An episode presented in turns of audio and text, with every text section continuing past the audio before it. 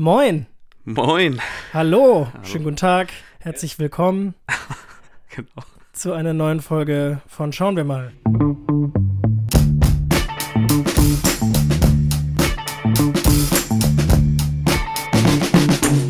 Willkommen zurück. Schön, dass ihr wieder da seid. Und heute sprechen Dennis und ich über schöne Menschen, die an schönen Orten wunderschöne Dinge erleben. Yes, genau. Und zwar Call Me By Your Name von, oh, oh jetzt wird's schwierig, Luca Guadagnino. Habe ich wahrscheinlich falsch Gua ausgesprochen. Wie, wie Gua? Guad, Guadagnino. Guadagnino? Guadagnino. Gnino. Gnino? Gino. Mhm. Mhm, ja, klingt, klingt äh, plausibel. Das ist ein italienischer Regisseur auf jeden Fall. Genau. Und ich habe gesehen, der ist fleißig. Wahnsinnig fleißig. Ja? Ja, also Call Me By Your Name hat er in einem Jahr gemacht und im Jahr davor was anderes und im Jahr danach auch was anderes. Da hat er so ein bisschen Woody Allen-Stil. Ja. Also eins nach dem anderen weg, wegballern.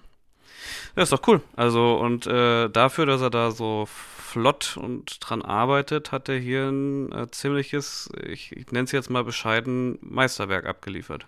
Ja, also, ich meine, bisher haben wir uns irgendwie nur Filme ausgesucht, die wir gerne mögen. Ändert das, das ändert sich sehr rapide demnächst. Aber ähm, also das ist wirklich ein fantastischer Film, muss man einfach so sagen. Ja. Finde ich. Ja. Er ist, er ist sehr, sehr schön.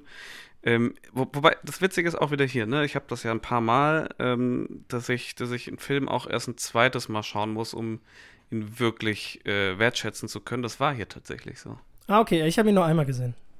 Ja, okay. Ja, ich glaube, ich habe ihn jetzt sogar viermal gesehen. Wie gesagt, beim ersten Mal habe ich mir wirklich schwer getan. Habe ich ihn, glaube ich, auch sogar nur zur Hälfte geguckt. Ich okay, so gesehen ja. Ich habe ihn einmal, nur zur Erklärung, ja. also ich habe ihn vor einem Jahr einmal zur Hälfte geschaut und gestern jetzt einmal ganz. Ja, dann ging es sehr ähnlich. Ja, aber es ist wunderschön. Also ich, ich weiß auch nicht, gar nicht, warum ich nach der Hälfte aufgehört habe. Ich weiß auch nicht mehr. Ich glaube, keine Ahnung, vielleicht ist es auch da wieder so ein bisschen eine andere Erwartungshaltung gewesen. Es ist halt ein sehr ruhig erzählter Film. Ähm, es, du, du, hast hier jetzt auch nicht so, so eine richtige, so einen richtigen krassen Spannungsbogen, wie du es normalerweise bei einem Hollywood-Film hast, der dir das halt wirklich aufzwingt. Ja, du hast eher so dieses, es ist ja eher so ein, so ein, so ein leichtes Coming-of-Age-Drama. Nicht mal, Drama ist fast schon zu viel. Also, es ist eine, einfach eine Coming-of-Age-Geschichte, die ja. halt sich irgendwie leicht erzählt. So. Ja, leicht ist äh, gutes Stichwort. Also er fühlt sich halt wirklich, also wenn du den Film schaust, du hast wirklich so dieses Gefühl, du bist da, du, du erlebst einfach gerade so diese Zeit wirklich mit. Und mir ging es jetzt äh, die, die letzten Male, wo ich den Film gesehen habe, wirklich jedes Mal danach so, ich habe mich richtig erholt gefühlt. Ne? Also ich, als wäre ich gerade wirklich aus so einem Sommerurlaub gekommen ja. eigentlich. Ja, und ich finde, du, also wenn ich den Film jetzt nichts ahnt, einfach so im Fernsehen sehen würde, dann würde ich denken, das ist ein Film aus der Zeit. Ja, das liegt natürlich auch ein bisschen daran, also sowohl, klar, die haben, äh, ich glaube, wann soll der spielen? In den 70ern? 83. 83, in den 80ern. Ich glaube, das Buch spielt in den 70ern. Ir irgendwie sowas. Habe ich auf jeden Fall mal gelesen. Ähm, aber die haben den Film ja auch äh, auf, auf Film gedreht, meine ich sogar, ne? Also auf, auf richtigem Filmmaterial, nicht digital. Das würde auf jeden Fall den, den Look erklären. Also es ist auch ja alles total natürlich geleuchtet und gearbeitet. Und ich finde, nichts fühlt sich an wie einfach nur eine Kulisse. Ja, also dazu werde ich später auf jeden Fall äh, nochmal was Lustiges sagen können, womit du jetzt definitiv nicht rechnest. Das hebe ich mir aber für den, für den späteren, für den Umsetzungsteil auf. Okay, ich bin gespannt. Ähm, aber ich glaube, wir, wir ähm, sind uns auch hier mal wieder einig, äh, dass das ein, ein großartiger Film ist, der ähm, wirklich wa wahnsinnig schön ist, ähm, tolle Charaktere ähm, und eben, ja, ich, ich, wie gesagt, wenn man so Hollywood-Kino gewohnt ist, dann ist das wieder ein bisschen ein eher unkonventionell erzählter Film. Ja, für Hollywood auf jeden Fall, ja. Es ist ja, ähm, ja, allein die, die Kameraarbeit ist ja total untypisch und dann steht mal die Kamera einfach 30 Sekunden lang worum, äh, während die da hinten irgendwas anderes machen und dann wieder hinkommen. Ähm, also du, du merkst, ich finde, man merkt auch, dass sie irgendwie Dinge ausgespielt haben, die sie dann später rausgekattet haben, aber einfach damit das so ein natürliches Gefühl in Gänze bekommt. Ähm, ja, also absolut. Also äh, für einen Hollywood-Film auch einfach zu ruhig. Die, die nehmen sich, für einen Hollywood-Film wahrscheinlich, würden die sich für einen konventionellen Hollywood-Film zu viel Zeit einfach, um die Dinge wirklich in Gänze und schön zu, zu erzählen. Und das macht aber den Film ja auf, weil, äh, aus, weil du hast dieses Gefühl wirklich von so einem langen Sommer, den man hat. Ja, total. Es ist halt, ich finde, du, merkst auch sehr stark, äh, gerade an den ähm, Hauptdarstellern, die ja wirklich hier mittlerweile A-Lister sind, also äh, Army Hammer und Timothy Chalamet, Chalamet, Chalamet, Chalamet. Äh, und natürlich Michael Stuhlbarg, der ähm, den Vater spielt. Äh, das sind grandiose Schauspieler. Und wenn du dir jetzt nur mal Army Hammer anschaust, wie er in diesem, in diesem Film wirkt als Mensch, seine Figur, und dann vergleicht das mal mit seiner Performance in The Social Network, ähm, wo er die, mhm. die Winklevoss-Zwillinge spielt. Ähm, daran siehst du einfach, wie unterschiedlich ähm, ja, auch, auch Schauspieler sich entfalten können, je nachdem, unter welchem Regisseur sie arbeiten und wie viel Zeit und wie viel Raum ihnen auch gegeben wird. Obwohl er, finde ich schon, da muss ich jetzt kurz sagen, er wird schon immer auch getypecastet, ne, auf diese arroganten, schönen Gewinnerrollen. Das ist ja schon so ein bisschen sein Ding. Das stimmt, das stimmt, aber hier in diesem Film, finde ich, kommt es halt am natürlichsten rüber. Mhm. Also, es, wie, wie, gesagt, es wird an der Inszenierung komplett liegen, natürlich. Aber hier kaufe ich es ihm halt voll ab und ähm, ich mag ihn halt auch dafür. Mhm.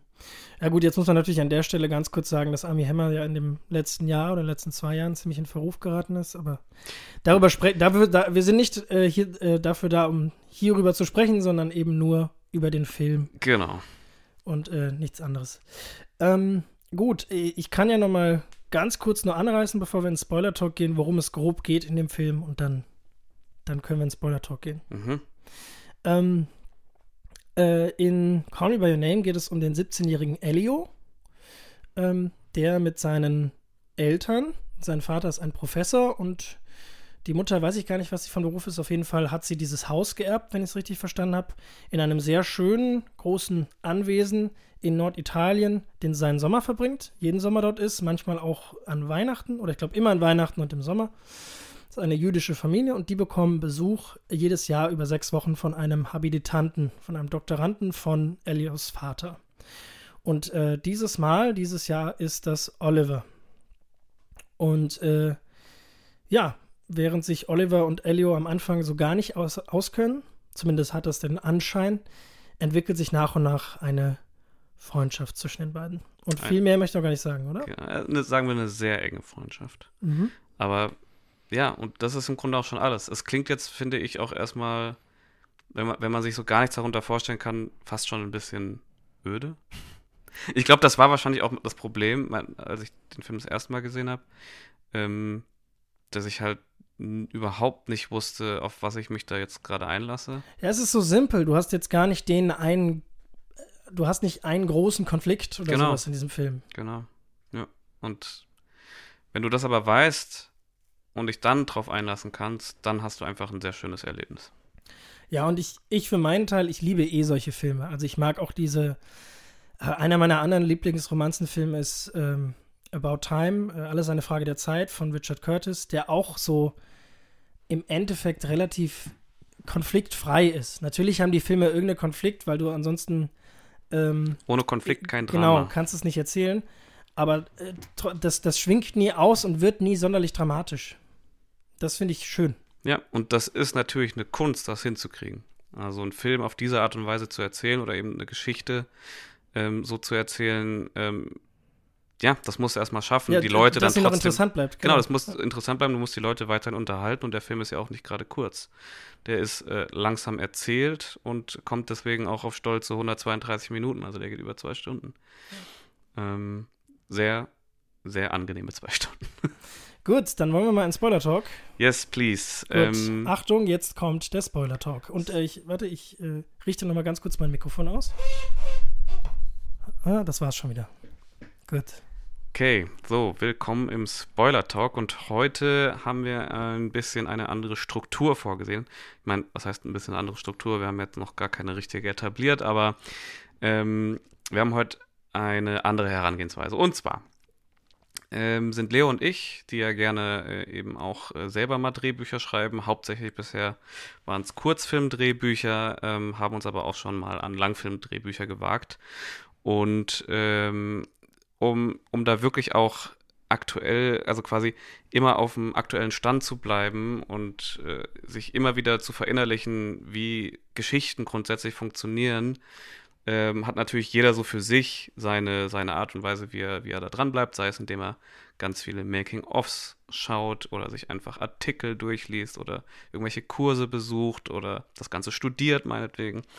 Und ähm, eine Herangehensweise, die ich für mich jetzt vor ein paar Jahren entdeckt habe, ähm, die möchte ich gerne heute teilen. Mhm, bitteschön. Genau, und zwar ähm, bin ich, bin ich wochenlang, äh, habe ich so ein bisschen recherchiert, okay, wie, wie kann man so ein Drehbuch grundsätzlich einmal aufbrechen, komplett auseinandernehmen. Ne? Angefangen natürlich bei der klassischen Dreiaktstruktur. Einfach sagen kann, okay, der erste Akt des Films ist eine halbe Stunde lang, der zweite Akt ist eine Stunde lang, der dritte Akt ist 20 Minuten lang und das, je nachdem, auf, kommt natürlich ganz auf den Film an, kann auch immer ganz unterschiedlich sein. Und ähm, da habe ich eben viele verschiedene Herangehensweisen gefunden, die ich mir alle angeguckt habe und habe da so meine Favoriten mir so rausgepickt, wo ich sage, oh, das kann ich gut nachvollziehen, ähm, damit kann ich was anfangen und habe da so ein bisschen mein eigenes Ding draus gebaut. Ähm, quasi einfach ein Outline-System, ähm, indem ich tatsächlich anfange mit drei Akten und die dann immer weiter runterbreche. So, und was ich dann jetzt eben gerne mache, ist, wenn mir ein Film besonders gut gefällt ähm, und ich mehr über dessen, die, die Struktur des Films so ein bisschen herausfinden möchte für mich, schnappe ich mir diesen Film und breche den komplett runter, eben genau auf diese Einzelheiten in, meiner, in meinem Outline-System. Und ähm, da würde ich jetzt heute einfach mal gerne durchgehen, weil ich habe das auch mit Call Me By Your Name getan. Geil. Yes. Also äh, jetzt, äh, so gut waren wir noch nie vorbereitet. Beziehungsweise war ähm, du. ja, genau, naja. Ähm, ja, äh, dann würde ich tatsächlich da einfach mal anfangen. Okay, bitteschön. Gut, dann starten wir am Anfang und zwar mit dem allerersten Akt und den teilen wir erstmal auf in zwei Sequenzen. Ähm, die erste ist die nicht perfekte Ausgangslage und äh, die zweite Sequenz äh, ist quasi, kann man zusammenfassen in der Protagonist muss die Regeln einer neuen, ungewöhnlichen Situation lernen. Wir starten mit Sequenz 1, der nicht perfekten Ausgangslage und damit. Kurze, ganz kurze Frage. Ja. Auf, auf welcher Basis machst du das nach der klassischen Dreieckstruktur oder irgendwie nach Save the Cat oder hast du irgendein System dahinter oder ist das einfach quasi so eine ein Kombi aus mehreren Sachen? Das ist eine Kombi aus mehreren okay. Dingen. Also, weil ähm, in, in, vielen, in vielen von diesen Systemen gibt es irgendwelche Dinge, die gefallen mir nicht oder wo ich sage, okay, also das das ist jetzt sehr viel Interpretationsspielraum und das ist nach wie vor natürlich auch, auch jetzt hier in meinem. Nur kurz zur Erklärung, es gibt quasi verschiedene Systeme, wie man Drehbücher aufbauen kann, ähm, die mal geschaffen wurden und die laufen alle im Endeffekt auf, auf ähnliche Sachen hinaus, ähm, aber haben da halt verschiedene Herangehensweisen. Also bei Save the Cat hast du, glaube ich, auch 16 oder sowas Schritte, genauso wie in der Heldenreise. Und die sind, ähm, dann gibt es noch diesen, diesen Circle, diese acht Schritte von Dan Harmon und im Endeffekt versuchen die nur zu erklären, wie man im Endeffekt eine Dreiakt-Geschichte, so wie es die meisten Filme, die wir so sehen, in unserem Alltag eben sind, äh, zu erzählen. Das ist so der, der Hintergrund. Genau, richtig. Und ähm, ja, wie gesagt, da habe ich, äh, da ich mir so ein bisschen so die, die Rosinen rausgepickt und versucht, so ein bisschen ein eigenes System zu kreieren. So, und äh, genau, wie gesagt, wir starten mit der ersten Sequenz. Ähm, und darin wiederum sehen wir das erste Bild. So, was ist denn das erste Bild in diesem Film? Was ist das erste, was wir sehen, bevor irgendwas anderes passiert? Kannst du mir das noch sagen? Du hast ihn ja gestern erst gesehen. Ja, das ist jetzt. Ich weiß sogar noch, dass wir nochmal zurückgespult haben um wirklich alles von Anfang zu sehen, weil wir noch kurz abgelenkt waren, aber ich könnte gar nicht mehr sagen, was wirklich das erste, erste Bild in dem Film ist. Das sind die Ausgrabungs, Ausgrabungsgegenstände. Ah. Ja, also es sind so ganz viele Close-ups von verschiedenen ähm, Artefakten, die irgendwann mal irgendwo gefunden worden Diese sind. Diese Figuren auch? Oder mhm. nicht? Ja. Ich meine ja. Also ich habe ihn jetzt auch wieder ein bisschen eine Weile her, dass ich den gesehen habe. Aber ähm, es ist quasi die Intro-Sequenz und wir sehen diese Ausgrabungsgegenstände. Sind das sogar, sind es nicht sogar Fotos von diesen Ausgrabungs ja, ja, ja, ja. Weil, meine, weil der Vater kann, kann ist ja sein. wahrscheinlich Archäologe oder irgendwie sowas. Genau, und, ja. Ähm, beschäftigt sich eben mit Geschichte und mit Ausgrabung. Wenn ich das richtig verstanden habe, sind sie deswegen auch in Norditalien, Mhm. weil sie dort Ausgrabungen machen. Und genau, ich glaube, wir sehen quasi Archivfotos von diesen Ausgrabungen. Genau, jetzt ist die Frage, jetzt stelle ich dir die Frage, was denkst du, warum hat man sich dazu entschieden, das als Intro zu nutzen? Also ich habe das so interpretiert, dass der Film ähm, generell als diese, diese ästhetischen männlichen Figuren aus der Antike als Metapher für, ähm, für die Sexualität von Elio verwendet. Also damit versucht zu erklären oder zu zeigen, wo das herkommt. Und im Endeffekt kommt ja auch raus, dass sein Vater äh, zumindest mal in der Vergangenheit ähnliche Gefühle für einen Mann entwickelt hat. Und ähm, irgendwie teast das ja an, dass er zumindest auch ein Interesse daran hat, der Vater. Und für mich war das so, so ein Bindeglied, der Vater und der Sohn. Und beschäftigen sich im Endeffekt beide mit diesen, mit diesen Figuren. Mhm. Finde ich eine schöne Interpretation. Ich würde sogar noch ergänzen, dass ähm, gerade dieses Intro natürlich auch einfach so ein bisschen den Mut setzt von dem Film. Ne? Also der, ich finde, das Intro führt schon so ein bisschen eigentlich ein in die Erzählweise des Films, was wir zu erwarten haben, was wir zu fühlen haben, ähm, wie dieser Film einfach aufgebaut und strukturiert ist. Aber es ist nur eine Idee. Also, Ja, gut, ich meine, das ist ja klar, das ist ja irgendwo auch die Aufgabe von dem Intro für gewöhnlich. Ja. Wäre wär, wär schön, wenn. Intro das, das, das macht, genau. Also, Genau. Ähm, so, die nächsten zwei Punkte, die folgen, sind einmal die Einführung ähm, des Protagonisten oder der Protagonistin und äh, die Welt. Die Welt, in der unser Film spielt. ah, jetzt weiß ich auch wieder, was die erste Szene war. Mhm, Elio und seine Freundin. genau. Beziehungsweise, wie auch immer man das, Liaison. Ja, nennen wir es so. Ja. Genau. Das ist nämlich das Erste, was wir sehen nach dem Intro. Wir sehen äh, unseren Protagonisten Elio zusammen mit einem Mädchen. Ähm, sie sprechen beide unterschiedliche, verschiedene Sprachen, Französisch, Italienisch, ähm, Englisch. Und dann taucht auch schon unser zweiter Protagonist auf, und zwar Oliver. Der kommt gerade mit dem Auto an und stellt sich den Eltern im Hof vor. Und genau, alle stellen sich gegeneinander, äh, gegenseitig vor. Und das, das ist die Einführung unserer Protagonisten. Einfach, straightforward. Genau. Und auch da wieder schön gelöst. Ähm, Obwohl es natürlich, äh, es könnte, man könnte natürlich jetzt sagen, dass äh, Elio wacht. Also, es wird ja impliziert, ähm, dass die irgendwie was hatten am Anfang, er und seine Freundin, weil die liegen ja da im Bett und sie Mhm. zieht sich an und so. Ähm, und dann rennt er aber ja von ihr weg, weil er gespannt ist, den neuen Habilitanten zu sehen. So. Ach Gott, das ist jetzt vielleicht auch zu viel interpretiert, aber das fühlt sich natürlich an wie, okay, er, er verlässt, er geht von ihr weg, um, um gespannt zu sehen, wer, wer dort kommt. Vielleicht ist das so ein erster, so ein erster Hint auf das, was mit ihm passieren wird im Laufe des Filmes. hm, ja. Ich glaube, da gibt es generell viele so, so kleinere Anspielungen, auf die man das beziehen könnte. Genau. Ähm, so, wir haben unsere beiden Protagonisten kennengelernt und jetzt werden wir eben in die Welt eingeführt, in der wir uns befinden. Die Welt heißt also erstmal, in erster Linie lernen wir das ganze Haus kennen. Wir lernen die Menschen kennen, die in diesem Haus leben. Wir erfahren, wie die zueinander stehen, wie die Verhältnisse zwischen allen sind ähm, und generell, wie die Regeln auch in dieser Welt funktionieren. Ne? Also, warum sind sie überhaupt da? Warum ist der Oliver überhaupt da? Und so weiter. Ähm, wir sehen sie beim, beim Frühstück, beziehungsweise Oliver, der ja erstmal ein Nickerchen macht und dann die ganze Nacht durchschläft. Ähm, auch da ist natürlich schön, so, ne, wir, wir, wir kriegen direkt von Anfang an mit, wie die beiden Figuren zueinander stehen. Elio gibt ihm sein Zimmer, damit er da schlafen kann und er haut sich direkt ins Bett und sagt, so, ich bin weg. Ciao. Mhm. Ähm, Scheint ja, es, es gefällt ja Elio, Elio gar nicht unbedingt. nee, auch dass er, ja, weil es halt erstmal super arrogant wirkt. Mhm. Ja, also das ist auf jeden Fall ganz spannend, wie das alles äh, nach und nach eingeführt wird, einfach so diese Welt, die Protagonisten und all das.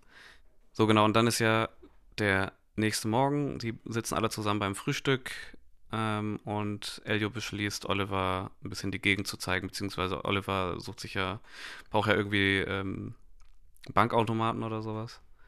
Nee, der will sich ein neues er, Konto er will, aufmachen. Er will ein Konto aufmachen. Er will ein genau. Konto aufmachen, genau. Und äh, Elio sagt, komm, ich zeig dir, ich zeig dir mal die Gegend. Und im Drehbuch ist es eben so, dass er sagt, komm, ähm, wir machen das. Und in der nächsten Szene sitzen sie schon auf den Fahrrädern und düsen durch die Landschaft. Im Film sehen wir aber noch eine, eine kleine Aufnahme dazwischen, nämlich wie die beiden einfach nur sich die Fahrräder nehmen, den Sattel putzen, alles ein bisschen zurechtlegen auf dem Fahrrad, mehr nicht. Wofür ist diese Einstellung da? Ja, ich glaube, das addiert halt alles zu diesem Gefühl ähm, dieses Sommers, dieses, dieses langen Sommers, also all diese Zeit, die sie sich nehmen, um zu zeigen, wie sich das halt anfühlt und was man da so macht, addiert halt immer dazu, dass die halt da irgendwie einen langen Sommer gemeinsam verbringen. Das ist jetzt so meine Idee. Hast du eine andere? Hm, naja, auch das, genau, also ich würde auch sagen, es, es, hilft, es hilft auf jeden Fall dem, dem Mut des Films, uns auch noch so ein bisschen mehr in diese Welt reinzuholen.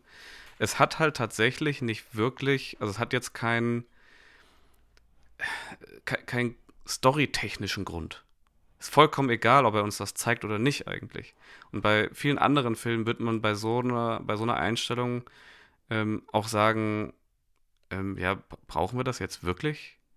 Aber hier, hier wird es wirklich nur genutzt, um uns so ein bisschen mehr ja, allein, allein dass, dass man uns die Fahrräder so zeigt, wie die mit ihren Fahrrädern oben gehen. Wir also. sehen doch auch danach so Fahrradsequenzen, wo die dann einfach nur zwei, drei Shots lang einfach nur fahren. Ja, ja, genau. Ja, dann fahren sie ein bisschen durch die Gegend, da wird nicht miteinander geredet, die fahren einfach nur. Ja. Ja, das sind diese, ja, das ist einfach dieser, überleg mal, also wir sind jetzt beide Ende 20 beziehungsweise 30 und ähm, der, ähm, äh, wie sich Sommer früher angefühlt haben. Die waren einfach gefühlt viel länger. So, es ist viel mehr passiert und muss man sich halt überlegen, wie man das in den Film transportieren kann. Und äh, vielleicht so einfach. Also ich finde, es hat auf jeden Fall funktioniert. Mhm. Ja, er macht das natürlich auch mit Musik. Ähm, das ist eine sehr interessante ähm, Art von Musik, die, die der Regisseur da ausgewählt hat. Ich glaube, ich habe es nicht nachgeschaut, aber das klingt immer alles wie Steve Reich. Das ist so ein ähm, moderner äh, Komponist ähm, und der arbeitet eben, ähm, der arbeitet eben mit so Verschiebungsmotiven und sowas. Ähm, dann haben sie natürlich Bach drin, wenn ich das richtig verstanden habe, weil, oder es klang auch wie Bach, weil er quasi ja ein, Elio ist ja ein für sein Alter sehr guter Pianist. Ähm, und generell die ganze Familie ist ja sehr gebildet. Das heißt, auch die Musik in dem Film ähm, ist eben Musik aus wieder. der Hochkultur. Ja, ja. ja. ja es, sind auf, es sind verschiedene Komponisten, ähm, aber so der, der sich durch den ganzen Film durchzieht, ist ähm, Sufjan Stevens.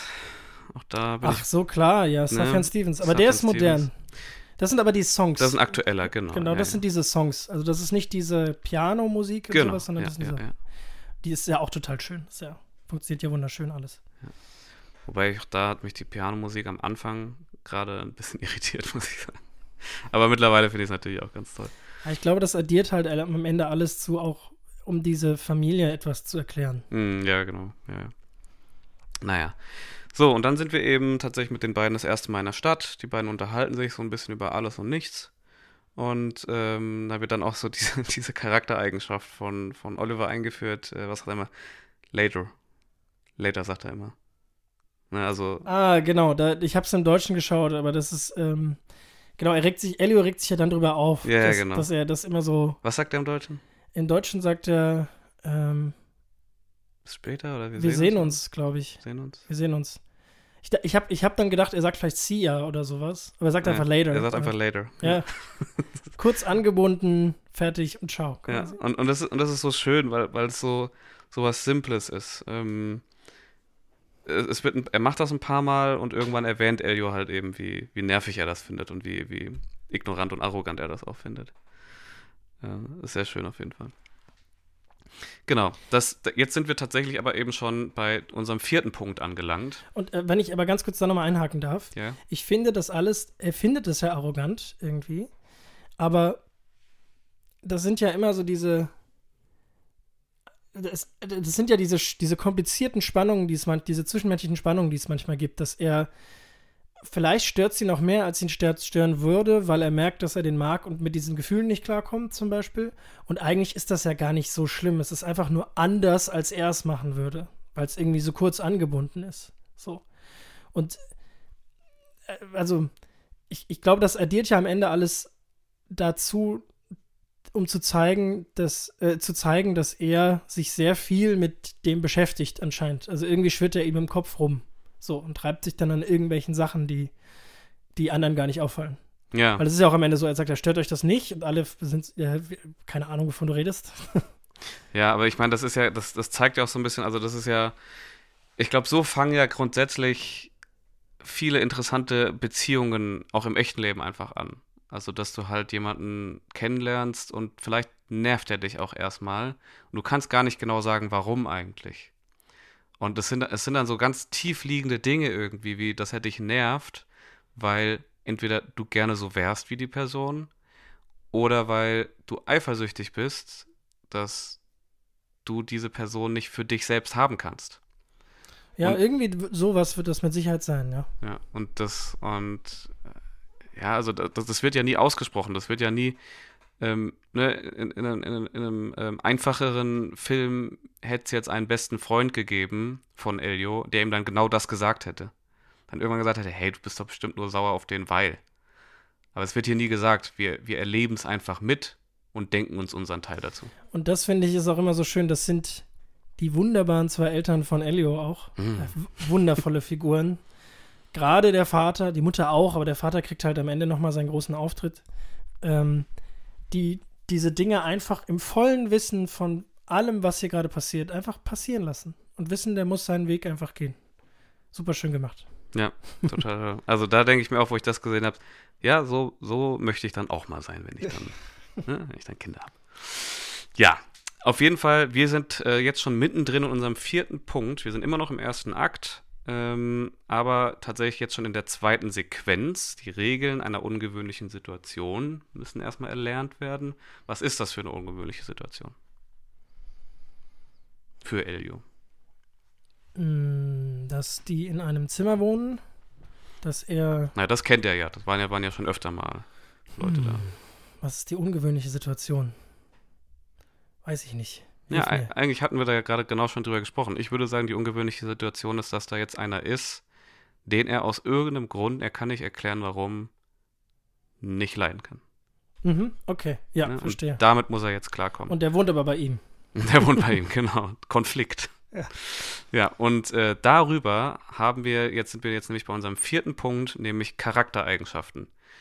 Das, so gerade gerade dieser Konflikt, diese neue Situation, die, die kann uns jetzt nämlich dadurch zeigen, wie unsere Charaktere tatsächlich drauf sind. Und das sind dann eben so Szenen, wie eben, die unterhalten sich über Gott und die Welt und er steht einfach auf und sagt later und zischt ab. so, solche Sachen, solche Kleinigkeiten. Der die, Ami. Genau, die, die werden dann in, äh, in dieser Sequenz ähm, so nach und nach so ein bisschen uns äh, vorgeführt. Obwohl, wann mal, er ist gar kein Ami, oder? Soll er ein Ami sein? Nee, er erzählt ja nicht, dass er aus England kommt? Ich weiß es gar nicht mehr. Ist das wichtig? Nee, nur weil ich gerade gedacht habe, later, Ja. das klingt so. Ja, Ich egal. weiß es auch nicht mehr, keine Ahnung. Gut, und damit können wir auch direkt zu unserem, ähm, zu unserer nächsten Überleitung zu Punkt Nummer 5, ist auch der letzte Punkt im ersten Akt kommen, nämlich hier wird die emotionale Hürde eingeführt. In einem Film gibt es eine emotionale Hürde und eine physische Hürde. Und äh, im ersten Akt lernen wir noch die emotionale Hürde kennen. Was würdest du denn sagen, ist die emotionale Hürde von Elio in dem Film? Was muss er quasi, was ist, was ist sein innerer Kern, den er überwinden muss, wo er, wo er dran wachsen muss? Naja, am Ende muss er realisieren, dass er äh, homosexuell ist. Das ist, das ist der letzte Schritt, glaube ich. Naja, ich glaube, da, darum, darum würde ich sogar sagen, geht es noch nicht mal so wirklich. Also es geht nicht darum, dass die. Das ist so ein bisschen ein zweischneidiges Schwert, also weil es geht ja nicht wirklich darum, der Film thematisiert ja auch eigentlich so gut wie gar nicht, dass die beiden ähm, homosexuell sind. Es ist einfach nur eine Liebesgeschichte, nicht mehr und nicht weniger. Genau, das, genau, das ist klar. Aber ich glaube, wir haben trotzdem eine Hauptfigur, die das verstehen muss und damit hadert. Deswegen kommt da später diese, diese ähm, Pfirsich-Szene. Also tatsächlich würde ich sogar sagen, also ja, wahrscheinlich hast du damit auch recht. Ich würde es noch ein bisschen ähm, gröber zusammenfassen, nämlich es geht einfach darum, er muss sich seiner Identität mehr bewusst werden. Er ist unsicher als Mensch mit seiner Identität und das ist ja grundsätzlich eigentlich fast immer die emotionale Hürde in jedem Coming-of-Age-Film, mehr oder weniger. klar, es geht ja auch um, ja, eben sich, sich als Mensch zu finden, was man halt so in den Teenie-Jahren, naja, meistens zumindest schafft und macht. Ja. Und äh, ich würde auch sogar sagen, dass ähm, gerade diese ungewöhnliche Situation, dadurch, dass da jetzt dieser Oliver ist, der zeigt ihm das überhaupt erst. Nur wegen dem erkennt er, erkennt Elio überhaupt erst, dass er se selber so unsicher ist. Und vielleicht ist er deswegen auch so wütend auf ihn. Ja? ja, kann gut sein, weil er tritt ja sonst, muss man schon sagen, als so ein bisschen arrogant ist vielleicht, vielleicht ein bisschen arrogant. Er ist ja schon so der coole, wohlhabende, kultivierte Typ mit den, mit den Girls vom Dorf und so und den anderen. Das ist ja schon ein bisschen so. Naja, das, wobei das ist ja schon eher so auch eine, vielleicht eine Fassade, ne? Also. Genau, und dann gibt es aber eben jemanden in Oliver, der das einbröckeln lässt, nach und nach. Ja, und das stört ihn natürlich. So, und damit kommen wir in den zweiten Akt. Wir sind schon im zweiten Akt. Yay. Ähm, und zwar bei, kann ich ganz genau sagen, Minute 16. Das ist eine relativ okaye Länge für den ersten Akt, 16 Minuten. Und wir starten in den zweiten Akt, ähm, der in der Regel immer ein Midpoint beinhaltet. Der Midpoint des Films, der meistens auch in der Mitte des Films einfach zu, zutage tritt.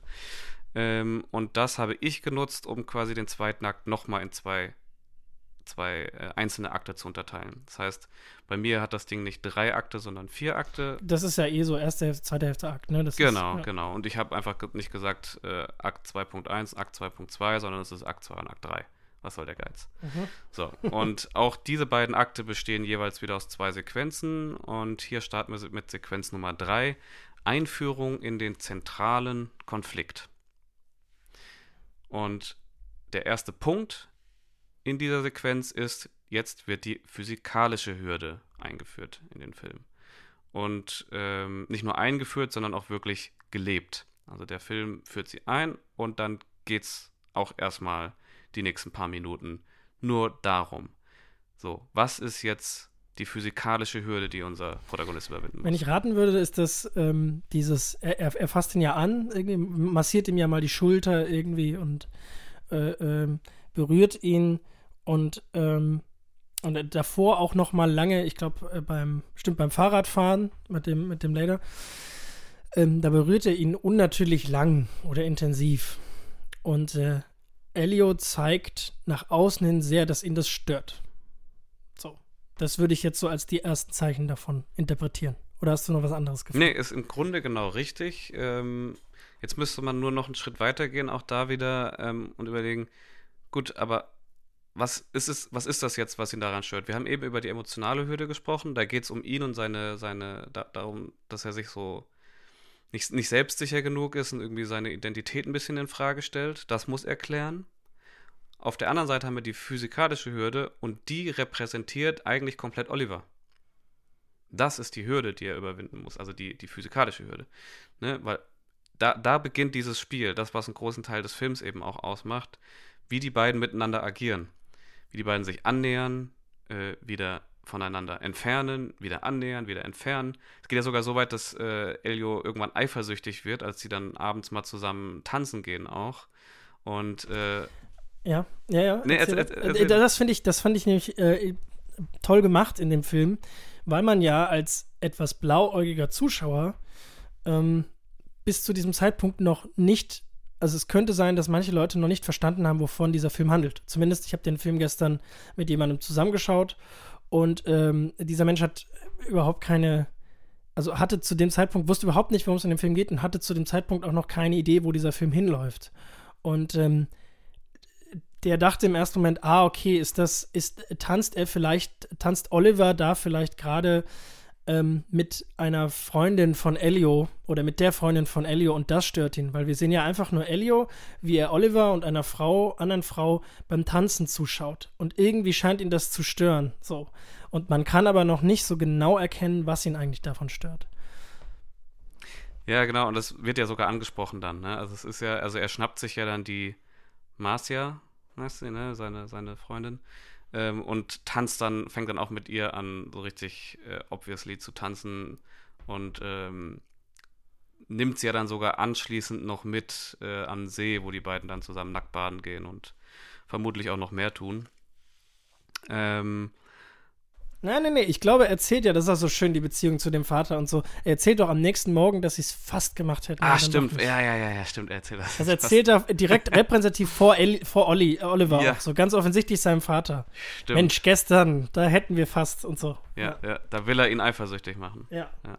Und ich finde, das Schöne dabei ist, ähm, dass das gar nicht so richtig klar ist. Also, so, so interpretiere ich das jedenfalls, dass selbst Elio noch nicht mal klar ist, dass er eifersüchtig ist. Ähm, dass, dass er gerne eigentlich Elio für äh, äh, Oliver für sich hätte. Und das ist auch, das muss ich sagen, bewundere ich auch so ein bisschen an dieser Schauspielführung, weil ich mich jetzt so wirklich fragen würde, wie würde ich Schauspielenden das erklären wollen, dass das auch so rauskommt. Dass man sagt, okay, eigentlich für dich selbst auch verhältst du dich so und so, weil du denkst, dass du ihm jetzt nur zeigen willst, dass du irgendwie cool bist oder di- dir das selbst beweisen willst, aber eigentlich bist du eifersüchtig, dass Olive, dass dein Gegenüber etwas mit einer, mit einer Frau hatte und eigentlich möchtest du ihn für dich. Das ist ja so ein voll, also es ist eine, ich glaube, das ist, das ist eine relativ komplexe Emotion, die aber so simpel zu spielen. Das heißt, ich finde das meisterhafte Schauspielführung von dem Regisseur an der Stelle. Ja, total. Ja, gut, dann, das war's auch schon wieder. Das war jetzt eine kreative Kunstpause. Nein, ich, hab, ich musste gerade so ein bisschen drüber nachdenken. Ähm, ja, also es ist, ist total schön gemacht. Also eben dieses, es, es wirkt halt super natürlich. Ne? Also nicht nur diese Welt wirkt super natürlich und wir glauben das alles, sondern eben auch die, die Figuren und die Beziehungen untereinander wirken alle wahnsinnig natürlich. Deswegen hat, hat man halt auch eben wirklich so dieses Gefühl, dabei zu sein. Ne? Und das alles, alles wirklich so mitzuerleben. Ähm, genau, und äh, dieser, dieser komplette Teil, also dieser komplette Part mit den beiden, wie die sich gegenseitig teasen und ähm, ne, mal, mal hat er die Oberhand, mal der andere und ähm, dieser gesamte Teil geht einfach länger als der komplette erste Akt. Also sind 18 Minuten, ähm, meine ich, habe ich mir hier aufgeschrieben. Das wäre diese typische Rising Action. Ne, Genau. Dass die Spannungskurve langsam ansteigt. Ja, ja, genau. Es, es, es, wird, es, es fängt immer mehr an zu knistern, so zwischen, zwischen den Genau. beiden. ähm, und das ist, das ist natürlich total toll mit, mit verschiedenen Szenen ähm, gelöst, äh, die, die, die damit so ein bisschen spielen einfach. Und ähm, wenn diese physikalische Hürde, diese Einführung und dieses Auskosten dieser physikalischen Hürde abgeschlossen ist, dann steigen wir ein in den nächsten Punkt. Wir sind immer noch in unserer dritten Sequenz und der nächste Punkt ist der Grund, weiterzumachen. Ne? Und der zeigt sich hier in diesem Film ähm, in Form von einem Ausflug, den die beiden Ah, unternehmen. Ja, das ist, das ist eine tolle Sequenz. Ja. Wie die beiden, ähm, wie ist das? Ich glaube, Elio bietet an, oder Olli, Oliver bietet ihm an, ihn irgendwie zu begleiten, weil Elio muss irgendwo hin. Nee, nee, das ist die Geschichte. andersrum? Nee, das ist ähm, der, der, der Vater. Der Vater, der sagt, äh, hier, wir haben ja was. Äh, Ah, da sind wir erst. Sorry. Mhm, Genau, Okay. genau. Der, der Vater sagt, äh, wir haben hier was ausgebuddelt, beziehungsweise aus dem Meer äh, gefischt. Ähm, das wollte ich mir jetzt mal angucken und will halt den Oliver mitnehmen. Und Elio würde gerne mitkommen. So, und dann fahren die drei gemeinsam eben zu dieser Ausgrabungsstätte. Und da haben wir eben so eine sehr schöne Sequenz, weil erstmal ist es so ein bisschen rauskommen aus dem Alltag, den die ja mittlerweile schon mitla- miteinander haben es ist gemeinsam etwas Schönes erleben, so, ne, oh, da wird eine tolle kaputte Statue aus dem Meer gefischt, das ist was ganz Besonderes. Ähm, und die erleben das gemeinsam. Und dann bietet Elio ja sogar Oliver an, hier komm, lass doch wieder Freunde sein. Genau, mit dem Arm. Auch schön immer noch die Dis Distanz gewahrt. Ja, Olli, Olli, Olli äh, schüttelt ihm, also gibt ihm dann die Hand mit einem, mit der, mit einem Arm, Armerweiterung von so einer Statue. Das ist auch ganz schön. Ja, und dann, äh, ich glaube, dann schwimmen die drei ja sogar noch und planschen noch ein bisschen im Wasser am Ende. Mhm. Also das heißt, da wurde dann quasi tatsächlich Es ist alles so schön und diese Bilder sind so schön und die Genau. Orte sind so schön und ist alles so schön. Und damit haben wir die physikalische Hürde überwunden. Ne? Und weiter geht's mit unserem nächsten Punkt, beziehungsweise auch mit unserer nächsten Sequenz. Aber da muss ich jetzt nochmal kurz nachfragen, warum ist da die physikalische Hürde überwunden? Weil sie sich die Hand geben oder? Äh? Naja, also ähm, genau, weil, weil die, die physikalische Hürde, so dieser, dieser Zwist zwischen den beiden, der ist vorbei. Ah. Ne?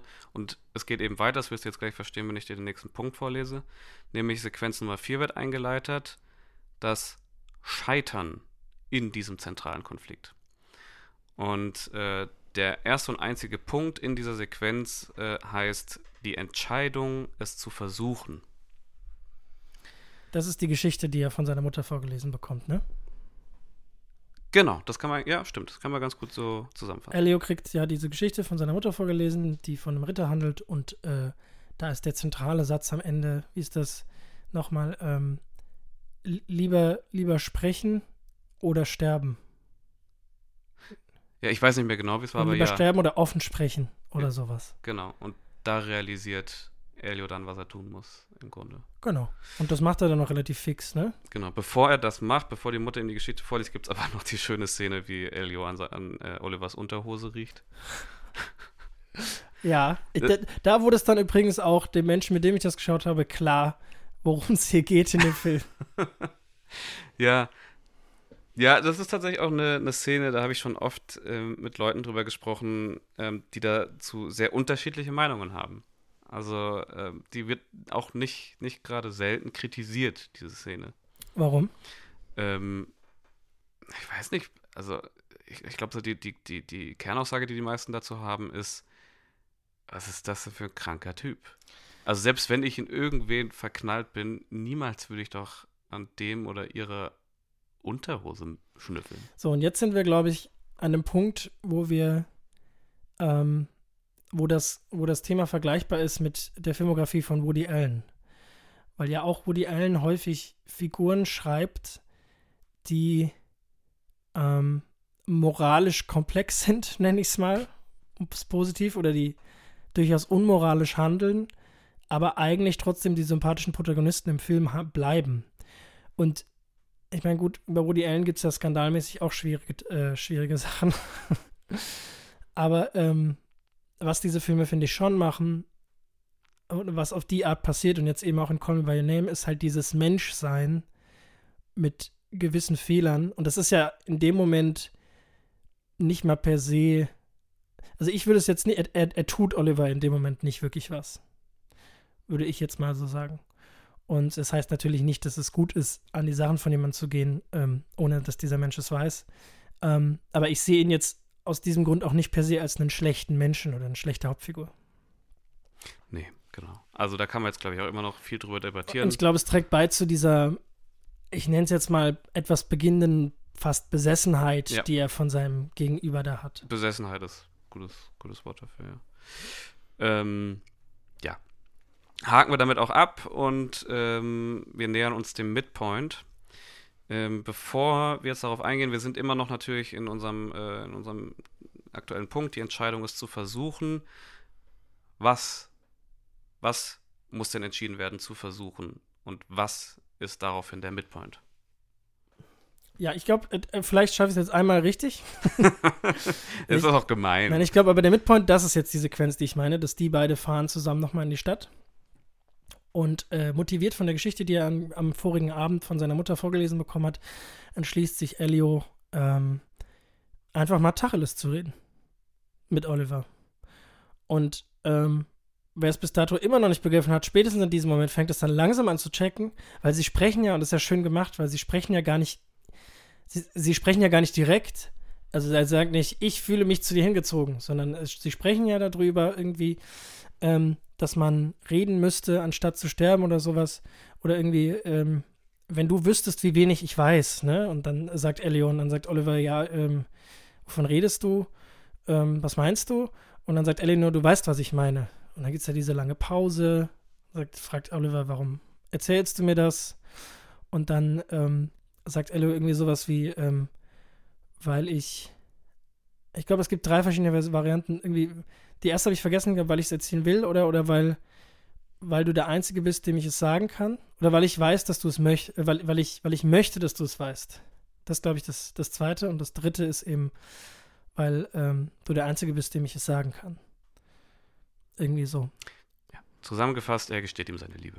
Genau, das ist die, nach meinem ganzen Gestammel, das ist die Kurzvariante davon, genau. Genau. Und das ist natürlich auch erstmal für Oliver ähm, ein bisschen plötzlich vielleicht. Also er weiß auch selber erstmal nicht, wie er jetzt damit umgehen soll.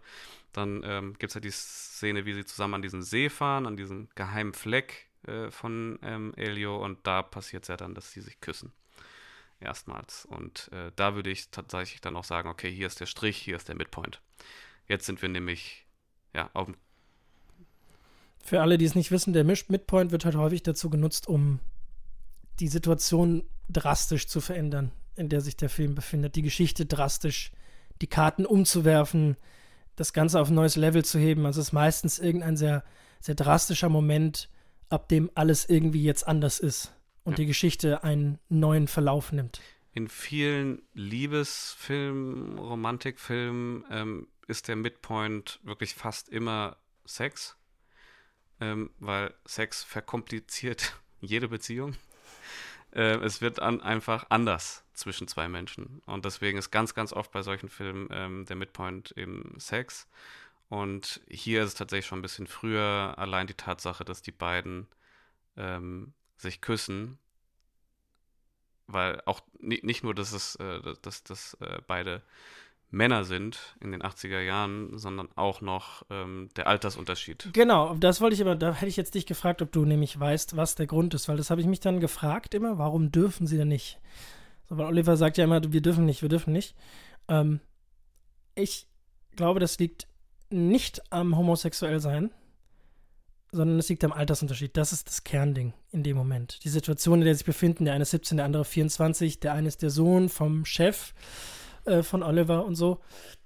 Und das ist so das Hauptding, weil das Schöne an diesem Film ist ja, dass eigentlich keine Figur Anstoß nimmt an dem, was die beiden machen. Keine Figur, die es checkt. Und es checken ja, glaube ich, doch einige dann nach und nach. Weil in diesem Film, wie du schon gesagt hast, dieses Homosexuell, dieses Schwulsein nicht, nicht nur, nicht der zentrale Konflikt ist, sondern es ist erstmal eine Liebesgeschichte. So. Das ja. ist das, was erzählt wird. Und das ist, und das macht diesen Film eben auch so besonders. Also, dass man einfach sagt, ja, das ist, eigentlich verkauft der Film das ja als, ja, als das, was es ist, als was Normales. Und ähm, das, das macht so sehr schön und so sehr, ja, sehr einfach auch irgendwie mit, mit diesem Thema weiter umzugehen. Okay, was, what, was, was passiert als nächstes? Als nächstes starten wir in Akt Nummer 3. Wir sind immer noch im übergeordneten Akt 2, aber ne, ich habe die beiden hier unterteilt. Ich wiederhole mich nur zu gerne. Ähm, jetzt sind wir in Akt 3, Sequenz Nummer 5, die Einleitung eines totgeweihten Plans. Oha. Und äh, da ist Punkt Nummer 1, warum sind wir hier? Das kann man vielfältig interpretieren, so zumindest habe ich das verstanden, als ich das gelesen habe. Warum sind wir hier? Bezieht sich, kann sich sowohl auf ähm, den die Protagonisten beziehen, aber eben auch auf die Zuschauerinnen und Zuschauer. Warum mhm. sind wir hier? Warum sehen wir diese Geschichte? Richtig. Und ähm, das ist in diesem Fall relativ kurz gehalten, würde ich erstmal sagen. Ähm, und zwar das Erste, was wir sehen, ist nämlich erstmal am nächsten Tag Mittagessen. Elio bekommt Nasenbluten und Oliver kümmert sich dann ganz liebevoll um ihn. Ähm, und kurz darauf haut Oliver allerdings auch schon wieder ab. So. Ähm, und anschließend gibt es so einen kleinen Callback zur emotionalen Hürde. Immer noch, warum sind wir hier? Aber wir sind auch wieder bei der emotionalen Hürde. Nämlich plötzlich trägt Elio eine Judenkette. Ah, weil er sich von Oliver inspirieren lässt das zu schauen, äh, das anzuziehen, ja. Und es stärkt ihn natürlich auch in seiner Identität. Mhm. Ne, in mhm. seiner Identität als Jude. Ähm, hilft ihm das natürlich, sich ein bisschen mehr zu festigen. Genau. So, und ähm, der nächste Punkt in unserer Sequenz, das ist auch ein bisschen vielfältig interpretierbar, ähm, Auflösung und Eskapaden. Oha, jetzt wird's nämlich, jetzt wird's in dem Film nämlich langsam schlüpfrig. Jetzt, äh, jetzt, äh, jetzt geht's nämlich so langsam äh, ans Werk bei den beiden. Ja? Das ist, äh, das ist das, was hinführt. Ähm, ich weiß gar nicht, welche Szene chronologisch als nächstes äh, kommt. Also tatsächlich ist es erstmal so, dass ähm, Elio ist alleine, Oliver ist weg, keine Ahnung, wo der ist. Die haben nicht mehr geredet, seit er sich äh, um ihn beim Nasenbluten gekümmert hat. Dann kommen ja da auch die Freunde vorbei. Und was für Freunde sind das? Das ist ein homosexuelles Pärchen. Genau, richtig. Ja. Und da macht sich Elio natürlich auch ein bisschen lustig drüber. Das ärgert dann auch den Vater. Warum machst du dich jetzt über die lustig? Und ähm, das ist natürlich auch ganz interessant, weil das auch wieder so ein bisschen mit seiner Unsicherheit äh, zu tun hat. Ja, aber da, was finde ich, was noch viel mehr, es gibt eine Metapher und zwar mit diesem Hemd.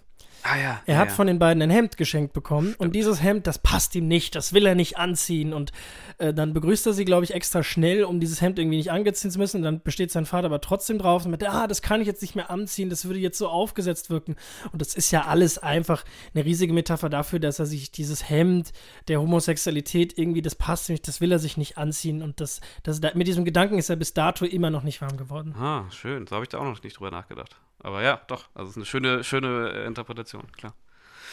Ja, auf jeden Fall. Ähm, Oliver kommt wieder nach Hause und trotzdem ignoriert der Elio weiter. Und äh, was macht Elio daraufhin? Er sucht sich Trost bei Marcia. Genau, richtig. Die haben Sex. Eine schlüpfrige Nacht Mhm. und dann noch einen schlüpfrigen Tag danach sogar. Also es passiert auf jeden Fall ein bisschen was zwischen den beiden. Genau, richtig. Und ähm, das kriegt ja Oliver irgendwie mit, meine ich. Weil er ist dann eifersüchtig ein bisschen. Ich, Echt? Ja. Ja? Ich hab's mir Erleuchte mich. das Ding ist, ich habe das jetzt hier so aufgeschrieben. Ich habe den Film vor, weiß ich nicht, vor einem Jahr, das letzte, weiß gar nicht mehr, wann ich den das letzte Mal gesehen habe. Ähm, ich meine aber auch zu wissen, dass Oliver ein bisschen komisch reagiert dann ähm, auf Elio. Und äh, daraufhin verabreden die sich ja für Mitternacht. Äh, ja, tatsächlich schreibt Elio, schreibt Oliver einen Brief. Ja. Und so eine kurze, so eine Nachricht und Ja, legt ja. sie ihm hin. Ja.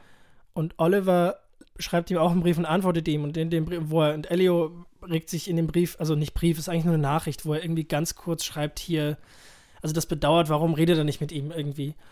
Und ähm, Oliver schreibt ihm nur so einen kurzen Brief zurück. Die haben ja auch manchmal einen ganz schön argen Ton miteinander. Ähm, schreibt ihm sowas wie, werd erwachsen, wir treffen uns heute um Mitternacht. Oder Ah, so. Das war das, genau, richtig. Ein bisschen ange angepisst irgendwie. Ja, und das finde ich dann ganz schön, weil, ähm, ja, okay, die haben sich jetzt verabredet für Mitternacht, alles klar.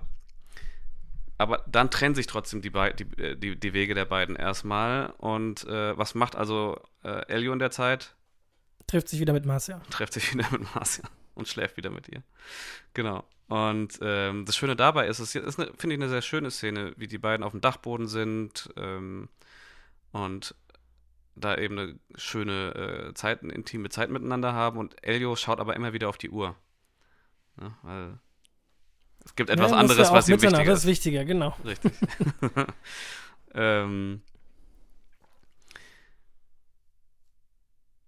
ja, und dann ähm, passiert's. Uh, Dann die beiden treffen sich nachts. richtig. Und das ist, das ist, ich habe das hier wieder aufgelistet wie nochmal ein Callback zu dem ersten Punkt ähm, aus Sequenz Nummer 5. Warum sind wir hier? Und das ist genau das. Darum sind wir hier. Wegen diesen beiden Charakteren, dass die zusammenfinden endlich und sich's endlich mal trauen. Genau, und dann kommen wir auch zu dieser wunderschönen, titelgebenden Szene mit diesem Call me by your name and I call you by mine. Ne? Das ist äh, so ein schöner Moment zwischen den beiden, nachdem sie das erste Mal Sex miteinander hatten und im Bett liegen. Genau. Ja. Richtig, so, und ähm, wir ziehen ein bisschen an. Wir steigen in die nächste Sequenz über, Sequenz Nummer 6. Die letzte Sequenz im zweiten Akt. Das Fass läuft nun über. Punkt Nummer 1, Konsequenzen. Was sind die Konsequenzen in dem Film? Ähm, beziehungsweise was sind die Konsequenzen jetzt nach dieser, nach dieser Aktion, nach deren gemeinsamer Nacht? Ähm, es hat sich ein bisschen gedreht. Jetzt scheint Elio auf einmal ein bisschen der Selbstbewusstere zu sein zwischen den beiden. Oliver versucht dann wieder so ein bisschen die Oberhand zurück, äh, zurückzugewinnen, indem er ihm dann einen bläst tatsächlich. Du erinnerst dich? ja, stimmt. Einfach so mitten am Tag, genau. Ja, und ich habe mich auch da lange gefragt, was soll denn das jetzt? Also was ist das? Was ist das für eine Aktion einfach so? Er Ne? sagt irgendwie, es, äh, irgendwie so nach dem Motto, ähm, es gibt noch Hoffnung, du bist schon wieder hart oder sowas. Ja, genau. Und, und ganz ehrlich, es ist doch nur der will doch nur zeigen, hier, ich bin immer noch derjenige, ich bin immer noch der Erwachsene von uns beiden. Ich habe hier die, die Power in the hand. Mhm.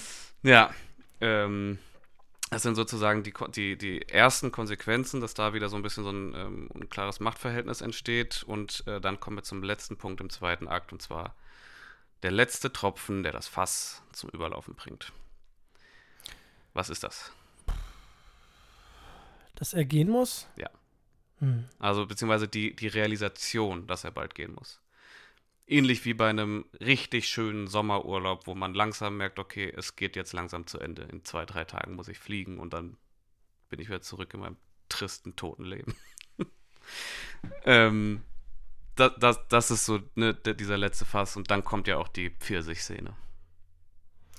Ja, die Pfirsich-Szene. Oh ja. Ähm. Skip. Nein, Nein das ist eine, ist eine tolle Szene. Ja, ich glaube, ich meine, ein Pfirsich mutet sich ja, dieser Pfirsich mutet sich ja an wie ein männlicher oder wie ein Anus im Allgemeinen. Das ist ja so ein bisschen das, was er da fühlt.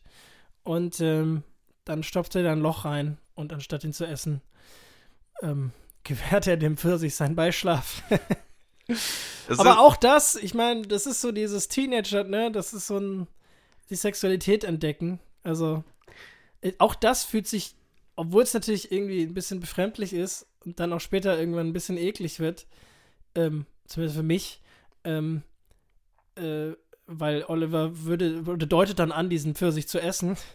Ähm, aber äh, auch das ist ja einfach so ein.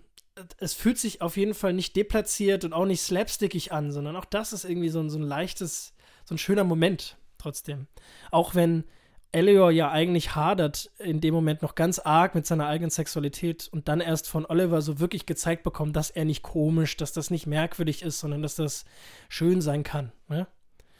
Genau, jetzt bist du ein Ticken wieder zu, zu weit. Ich würde nochmal ein Schritt, Schrittchen zurückgehen und einen Fun-Fact raushauen. Hau den Fun-Fact raus. Ich weiß nicht, wie, ähm, ob das wirklich so stimmt, aber ich habe mal gelesen, dass natürlich diese Szene auch für ähm, Timothy Chalamet ähm, so mit die die Szene war, die am, am, die am meisten beängstigt hat, ähm, das irgendwie zu machen und da auch tatsächlich mit dem Regisseur drüber gesprochen hat, ja, wie authentisch das überhaupt, also ob das überhaupt realistisch ist. Ich weiß nicht, ob er sich da vielleicht ein bisschen rauswinden wollte, aber beide haben tatsächlich überlegt, ja, kann man überhaupt mit einem Pfirsich sich selbst befriedigen? Und ich habe gelesen, dass beide, Regisseur und Darsteller, unabhängig voneinander, das einfach dann halt mal probiert haben, ob das geht. Und das machen wir jetzt auch. Bis gleich. Live dabei. Achso, wir machen das unabhängig. Nein. Ähm, Nein, ähm, ja, ach so, also, witzig. Okay. Ja, tatsächlich. Also, wenn das. Was funktioniert, oder wie? Scheinbar schon. Also, die haben die Szene dann gedreht. Gut. Ja, so. Willkommen im dritten Akt. Dritter und letzter Akt. Sequenz Nummer 7. Alles wird auf eine Karte gesetzt. Erster Punkt. Wir sind ganz am Boden. Denn Oliver taucht auf und entdeckt den Pfirsich und macht sich da ja auch ein bisschen lustig über Elias, genau das, was du gerade gesagt hast. Ähm, und dann bricht es, es ist, es ist Elio auf jeden Fall erstmal total unangenehm, ist ihm super peinlich und dann plötzlich bricht es komplett aus ihm raus, nämlich diese Angst, dass Oliver bald gehen muss. Jetzt ist unser Charakter ganz am Boden. Ja, obwohl, äh, da muss ich mal ganz kurz einhaken, weil er sagt ja schon irgendwie, ich bin krank zu ihm also er hadert ja an dem Punkt, das ist ja schon das Ding, er hadert mit seiner eigenen Sexualität. Und Oliver zeigt ihm, dass er das nicht tun muss. Mm, und er ja, sagt ja, ich bin krank, fängt an zu weinen und Oliver sagt, nein, ich zeig dir was Krankes und deutet an, diesen Pfirsich zu essen, so. Und irgendwie macht er ihm in dem Moment begreiflich, dass das nichts Abartiges ist, was sie hier machen. Naja, er so. beginnt den Pfirsich zu essen und dann fängt Elio an zu heulen. Oder so rum. Ja, ja, genau. Sein. Ja, genau. Richtig. Ja, ich glaube, mag sein, also wahrscheinlich hast du recht, das ist äh, ich, vielleicht ist es auch mehrdeutig. Einerseits äh, ist sich Elio vielleicht wirklich ein bisschen, äh, auch das ist wieder natürlich eine Identitäts, Identitätsfrage, ähm, aber eben auch, wie gesagt, diese Angst, weil ähm, direkt in der nächsten Szene ärgern die beiden sich tierisch darüber, dass sie so viel Zeit, die sie miteinander hatten, eigentlich vergeudet haben, die sie, ne, wo sie sich ja quasi nicht ausstehen konnten und sich vielmehr einfach nur gegenseitig geärgert haben. Und äh, dann kommt auch noch Marcia und fragt Elio, ob die beiden jetzt ein Paar sind oder nicht, was Elio verneint und jetzt hatte sie auch noch verloren. Also Marcia und er, genau. Die, Gen ja. Genau, das heißt, ähm, ja, er ist wirklich, jetzt, jetzt ist er wirklich komplett am Boden. So, also das ist so, das ist so das, das, das Erste, was im Grunde passiert mit Beginn des dritten Aktes. Alles ist jetzt erstmal scheiße. Und dann kommen to the rescue die Eltern. Genau. Und das im nächsten Punkt, nämlich ein letzter Versuch. Mhm. Mhm. Du hast es gerade schon gesagt. Also, äh, genau, das ist nämlich, das zeigt wieder, das sind diese tollen Figuren der beiden Eltern von Elio, die nämlich das alles gecheckt haben. So, also die beiden, Oliver und Elio, haben versucht, es geheim zu halten, aber die haben das gecheckt. Das merkst du daran, wie sie sich verhalten gegenüber ihm. Das merkst du daran, wie sie auf die beiden reagieren, wenn sie runterkommen zum Frühstück und so. Das ist alles super subtil, aber man checkt es komplett. Und die beiden haben es komplett verstanden. Und dann schlagen die vor, ey, ähm, ja, Oliver muss ein bisschen früher los, der muss noch irgendwo hin, ähm, bevor er dann abreist. Aber äh, sag mal, Elio, willst du nicht äh, mitkommen einfach mit ihm? Und das machen sie dann natürlich auch. Ich weiß mal gar nicht mehr, in welche Stadt sie fahren. Auf jeden Fall fahren sie für ein paar Tage in irgendeine Stadt. Also auf jeden Fall eine ganz andere Stadt als im Buch. Also beziehungsweise im Buch sind sie, glaube ich, in Rom sogar. Mhm. Ähm, das haben sie dann eben aus äh, Zeit- und Kostengründen tatsächlich einfach geändert. Weiß auch nicht, ich glaube, es ist auch nicht so wichtig. Zumindest so wie der wichtig. Film es macht, nein. ist es nicht so wichtig. Nein, nein, es geht einfach um dieses Gefühl dieser schönen, antiken römischen, römischen Städte. Genau. Und ähm, ja, da, da haben die beiden dann eben nochmal eine richtig, richtig schöne Zeit zusammen. Es verbringen viel Zeit im Hotelzimmer, schlafen viel miteinander. Ähm, ja, es ist einfach total toll, bis auch natürlich diese Zeit dann irgendwann vorbei ist. Äh, die beiden sich am Bahnhof verabschieden, endgültig voneinander. Und äh, Elio dann von seiner Mutter abgeholt wird. Und das führt uns zu unserer letzten Sequenz. Sequenz Nummer 8. Das Leben in einer neuen Situation lernen. Und das beginnt. Da springen wir auch in der Zeit dann. Noch nicht, noch nicht. Ah, ähm, okay. tatsächlich kommt erstmal Punkt 1, nämlich Erfolge. Ne, weil unser Charakter hat sich auch er Ach, verändert. Sorry, ich habe die wichtigste Dialogszene im ganzen Film übersprungen. ja. Genau, bevor das passiert, ähm, der erste Erfolg, den wir erfahren, um quasi so wieder ähm, ein, ein, schönes Leben herstellen zu können für Elio, ist, dass äh, er und seine Ex-Freundin quasi Marcia sich wieder vertragen. Mhm. Na, das Stimmt, das gibt's auch noch. Das heißt, da wird schon mal ein bisschen was repariert wieder. Weil sie es versteht und es akzeptiert, ne? Genau, richtig. Dass er mhm, genau. in Oliver verliebt ist. Genau. Und äh, anschließend äh, tritt sein Vater nochmal auf den Plan. Und das war so, also ich weiß noch, dass wir beide gestern Abend fassungslos da saßen. Ähm, einfach, wie, wie schön ist das gerade? Wie schön ist das bitte? Wie toll kann ein Vater mit seinem Sohn umgehen in so einer Situation? Weil er ihm ja sagt, es ist okay, wie du bist. Ich habe auch so Gefühl gehabt, ich bin so weit aber nie gekommen. Und ähm, er beneidet ihn ja sogar. Genau, er beneidet ihn sogar und er sagt, dass er die Gefühle, die er jetzt fühlt, auch die negativen voll fühlen muss, nicht unterdrücken muss, sondern einfach jetzt erleben und das voll mitnimmt. Weil er sagt, wenn man das nicht macht, weil man gerne dazu tendiert, sowas zu unterdrücken, dann wird man später im Alter eben ähm, emotions-, gefühlskalt und verliert diese Möglichkeit, weil man sie sich immer wieder nimmt. Und deswegen ist es wichtig, das zu erleben. Ja. Das ist einer der schönsten Monologe, die ich jemals in irgendeinem Film gehört habe. Also allein, also ganz ehrlich, diese Szene, die gibt es natürlich auch auf YouTube zu sehen. Wer den Film nicht gesehen hat und auch kein, kein Interesse dran hat, ähm, kann, sollte, sollte sich trotzdem diese Szene alleine angucken. Und die, für sich steht die wenn du die komplett out of context guckst, funktioniert die trotzdem furchtbar gut und wird dich dann trotzdem zu Tränen rühren wahrscheinlich. Also es ist eine richtig tolle Szene, die das Ganze nochmal so abrundet und ähm, zeigt eben auch so die, die familiären Verhältnisse, in denen Elio lebt. Nochmal ganz, ganz toll. Dieses, dieses Verständnis, was da einfach existiert, ist ja wahnsinnig schön einfach. Und genau, das ist das Ende der gegenwärtigen Erzählstruktur und wir springen ein bisschen in die Zukunft. In den Epilog. In den Epilog, könnte man so sagen, ja. Ja, es ist jetzt äh, Winter. Wird auch gesagt, wie viel später ist es? Na, es wird einfach gezeigt, es ist jetzt Winter. Ist, ich weiß gar nicht, ob es dasselbe Jahr ist, vielleicht ist es auch ein Jahr, ein Jahr später, ja. zwei Jahre später, ist egal. Wie auch ist immer, egal. jedenfalls ähm, sind sie ja immer im Sommer und eben an Weihnachten dort, obwohl sie Juden sind, das wird ja irgendwie mal zwischendurch erklärt. Ähm, aber um Weihnachten rum ist ja eben auch Hanukkah. Und ähm, deswegen sind sie eben wieder dort. Alles ist weiß, alles ist schön. Und ähm, äh, Elio ist auch wieder dort mit seinen Eltern und sie bekommen einen Anruf von Oliver. Ja. Und Elio geht ran. Und Elio erfährt, dass ähm, Oliver jetzt heiraten wird. Seine Verlobte. Ja. Ich werde gerade richtig traurig. ja, ich meine, und damit muss er jetzt umgehen. Und das ähm, endet in, finde ich, ja, einer der schönsten Credit-Sequenzen, die ich je in meinem Leben gesehen habe. Ja, und es ist, und es ist tatsächlich ähm, quasi konträr zum ersten, zum allerersten Punkt. Erinnert sich, der erste Punkt äh, in meiner Outline war das erste Bild. Und jetzt haben wir, jetzt sind wir im letzten Punkt, in der letzten Sequenz, in dem letzten Akt, das letzte Bild. In einer wahnsinnig beeindruckenden Einstellung von Timothy Chalamet, ihn in Großaufnahme. Er setzt sich dann nämlich, nachdem er das erfahren hat, verabschiedet sich von ihm, wünscht Oliver, wünscht Oliver ähm, viel Erfolg und alles Gute.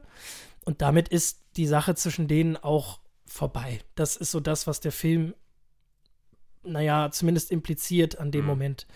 Ähm, und ähm, Elio setzt sich eben vor das Lagerfeuer. Wir kriegen eine Großaufnahme von seinem Gesicht. Und dann sitzt er da. Einfach für eine halbe Minute oder so, dann beginnt ein Lied und dann beginnt die Credit-Sequenz. Und in dieser, in dieser, in diesen drei, dreieinhalb Minuten, die das dann dauert, zeigt Timothy Chalamet so wirklich das, was er schauspielerisch leisten kann. Das ist da, der absolute Hammer. Es bricht halt alles aus ihm raus, ja, was er erlebt hat, was er, was, was er gefühlt hat. Genau, aber es ist nicht so eine, es ist nicht so ein ausbrechen, dramatisch ja, groß, nee, nee, sondern ja. er sitzt einfach ganz ruhig davor und du siehst diesem, du siehst in seinem Gesicht von Elio, was in ihm passiert. Ja. Und das ist wunderschön, dann kullert mal eine Träne und im Hintergrund fängt die Familie an, den Tisch zu decken und so.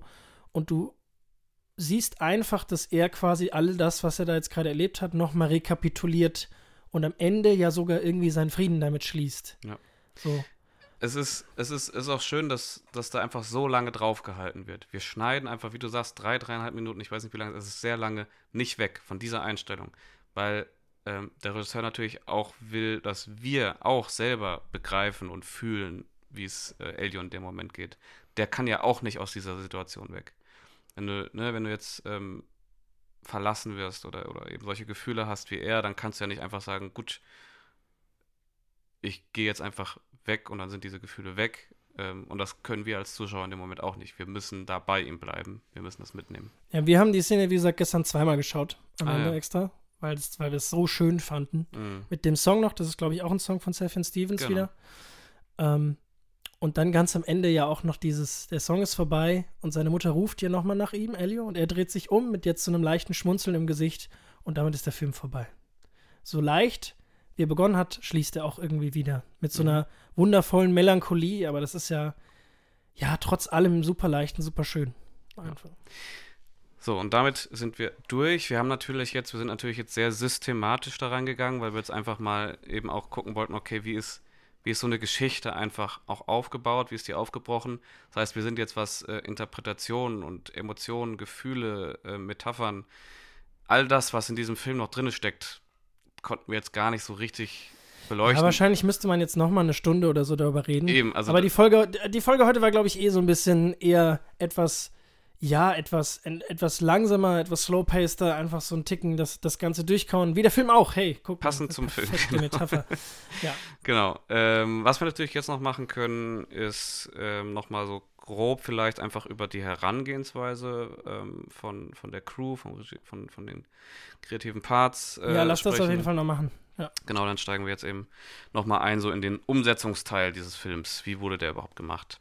Nochmal kurz zumindest. Nochmal kurz, genau, mal anreißen. Und das Erste, was ich gerne dazu sagen würde, ist, was mich sehr beeindruckt hat, ähm, zu lesen. Weißt du, wie viele Drehtage die hatten?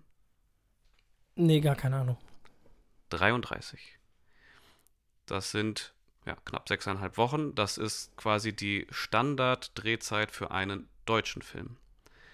Ja, das ist, wollte ich auch gerade sagen, das ist ja relativ ja. Standard für so einen und anderthalb, äh, anderthalb Stunden irgendwie. Genau, für einen anderthalbstündigen deutschen Film sind äh, 33 Drehtage vollkommen, ähm, ja, genau das eigentlich, was man so erwarten würde. In Hollywood sind das halt eher, gerade für einen über zwei Stunden Film, werden wir da eigentlich schon eigentlich ja, bei drei Monaten. Genau, aber das funktioniert natürlich auch, weil der Film ist ja überhaupt nicht hoch aufgelöst. Der ist ja Sehr niedrig aufgelöst. Genau. Du Möchtest du erklären, was das bedeutet? Ach so, ja, genau. Also, äh, wenn man Szenen niedrig auflöst, also die niedrigste Auflösung für eine Szene ist eine Kameraeinstellung. Das als Beispiel. Also das heißt, man hat eine Einstellung, die Kamera steht wo und in dem wird die Szene erzählt. Und natürlich hat man immer mehr, damit man schneiden kann. Ein Schuss, ein Gegenschuss, also jemand spricht ähm, und jemand anderes spricht und beide zeigen wir eben gesondert dazu. Dann kann man eben beide nochmal in einer äh, gesamten Einstellung zeigen, dass man die Szene begreift. Dann haben wir schon mal drei. Dann haben wir schon mal drei, genau. Und ähm, in Deutschland wären diese drei, wäre so der Standard, um einen Dialog einzufangen. In Amerika macht man meistens sogar, ich glaube, sieben, um den Dialog komplett einzufangen. Oder man ist David Fincher und macht 20. Genau, wie auch genau. immer. ähm, jedenfalls, ähm, genau, und hier, und in diesem Film ist es eben so, dass wir teilweise ganz lange, simple ähm, Kamerafahrten oder auch stehende Kameras ähm, Kameraeinstellungen haben, die Szenen erzählen. Ja, oder halt wirklich nur zwei Einstellungen. Also es, es konzentriert sich sehr auf diese einzelnen, simplen, aber schönen Einstellungen und das Spiel, das darin stattfindet. Wir haben auch häufig in Momenten, die irgendwie zwar eigentlich wichtig sind in den Figuren, wir haben nicht immer per se ein Close-up auf die Figur, wenn irgendetwas dramatisch oder Wichtiges für diese Figur passiert. Also manchmal bleibt die Kamera dann ja trotzdem stehen. Oder manchmal sehen wir die Reaktion nicht mal im Bild, sondern erst dann quasi, okay, dann lässt sie sich fallen, sitzen und sitzt, sitzt dann da drin oder so. Also nimm, mal, nimm, mal, das Beispiel, wo ähm, Elio Klavier spielt. Elio spielt Klavier und äh, Oliver sagt ihm die ganze Zeit, spiel es so, wie du es eben auf der Gitarre gespielt hast. Genau, da, das ist eigentlich nur eine einzige Einstellung ähm, eine amerikanische, würde ich es mal bezeichnen, von Elio am Klavier. Also amerikanisch heißt, man sieht die Hände, wenn sie hängen noch, also bis zu den Knien, aber er sitzt ja auch. Deswegen ist es eine bisschen weitere Einstellung von Elio am Klavier. Und ähm, er fängt an zu spielen und dann kommt im Hintergrund hinten äh, Oliver ins Bild. So. Und, und bleibt im Türrahmen erstmal stehen. Genau, bleibt und ist weit weg und redet die ganze Zeit aus dem unscharfen Hintergrund mit ihm. Das ist leicht unscharf, aber redet mit ihm. So. Und dann spielt er nochmal was anders. Ähm, dann geht er, will er schon wieder rausgehen und geht dann einfach raus und die Kamera bleibt einfach da stehen. Und dann spielt er es endlich so, wie es Oliver gefällt. Und dann kommt er nach vorne gelaufen. Die Kamera schwenkt, glaube ich, nur leicht ein oder sowas. Ich weiß nicht mal, ob die Kamera sich überhaupt bewegt. Genau, aber, aber es ist wirklich nur diese, Eingen, diese einzelne Einstellung, in der das alles erzählt wird. Genau, ja, also es ist, äh, und das ist wirklich niedrig aufgelöst. Also die, dieser, diese ganze Szene in dieser in dieser, ähm, in diesem Wohnzimmer, wo das Klavier steht und Elio Klavier spielt, ist nur diese eine Einstellung, soweit ich weiß. Und ähm, allein dadurch, wie Oliver sich im Raum bewegt, er kommt rein, er kommt ein bisschen näher, er geht wieder raus, er kommt wieder rein, er kommt richtig nah. Allein dadurch haben wir eine gewisse Dynamik im Bild. Das heißt, das Bild verändert sich auch ein bisschen. Das heißt, es wird von einer totalen auf Oliver, wird es irgendwann zu einer amerikanischen, zu einer nahen. Ähm, da passiert einfach was. Und das ist, ja, um es nochmal kurz zu fassen, niedrig aufgelöst. Genau, und das ist, ähm, ist, ist auch, man sagt auch immer so der Balls Move von einem Regisseur bei Filmen äh, und einer Regisseurin natürlich. Ähm, äh, also die, da, das bedeutet Mut, wenn man nicht so hoch auflöst, weil man sich natürlich auch die Möglichkeit nimmt, im Nachhinein noch zu schneiden. Also natürlich kannst du Schüsse drehen, die du dann nicht verwendest, also Kameraeinstellungen, die du nicht verwendest und nur aus der einen Szene drehen. Aber mit 33 Tagen für so einen Film hast du eben auch nicht viel Zeit. Das heißt, so hoch können sie wahrscheinlich nicht aufgelöst haben, vor allem wenn sie auf Film gedreht haben. Dann wird das alles noch viel teurer.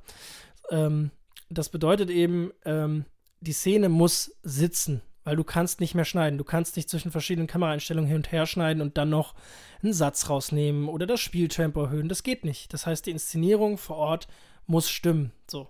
Und das heißt, das ist hier meisterlich gearbeitet. Sonst würde das ja nicht so gut funktionieren. Absolut, ja. Ähm, ähnlich ist auch die Szene, in der ähm, Elio Oliver seine Liebe gesteht. Das ist auch nur eine Einstellung, ist ein ziemlich langer Dolly-Track. Ähm, da sind die ja an, an so einer Statue, die von so einem Zaun umgeben ist.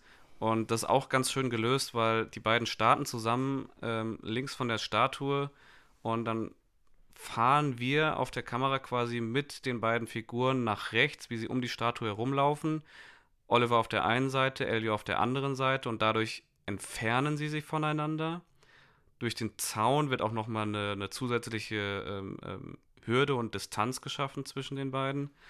Die Kamera fährt den beiden immer weiter hinterher, schwenkt nach oben zu der Statue und kommt dann wieder runter und dabei passiert so eine Art Transition, ähm, nämlich vom Verständnis zwischen den beiden. Da, da eröffnet sich dann Elio in diesem Moment und da und da ab, in, ab diesem Moment, das ist so ungefähr dieser Midpoint auch, da ändert sich dann der Film und ähm, die generelle Beziehung zwischen den beiden.